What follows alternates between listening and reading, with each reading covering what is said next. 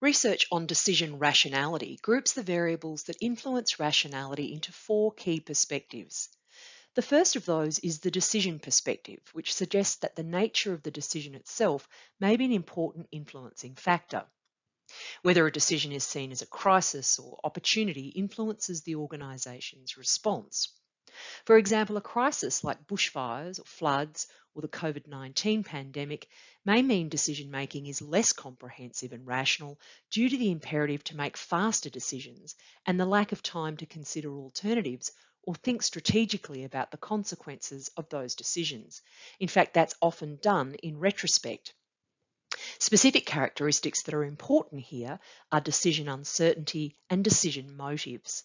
For example, the nature of the decision, including the nature of the problem and whether it's seen as an opportunity or threat, can be a key determinant of decision rationality. The management choice perspective favours the role of decision makers in shaping the decision making process and on decision rationality. Individual influences on decision making include a range of individual characteristics that are highly relevant in shaping decision making.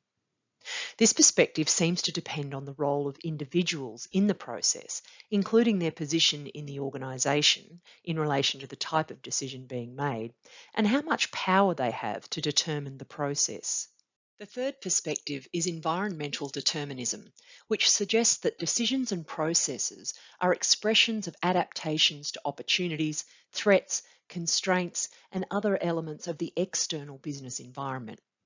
Research has found, for example, that companies operating in stable environments tend to adopt rational, comprehensive decision making processes. The fourth and final perspective is that of firm characteristics and resource availability. This perspective underlines the influence of internal factors on rational decision making, which might include internal systems, past performance, firm size, corporate control, organisational structure, and the distribution of power. For example, it's been argued that larger organisations use more rational approaches. Other aspects of the environment relative to firm characteristics include the extent of formalisation of an organisation's structure and the types of decision making processes they adopt. Also, the power relationships in the management team and within the individuals making decisions, including things like group dynamics and individual manager characteristics.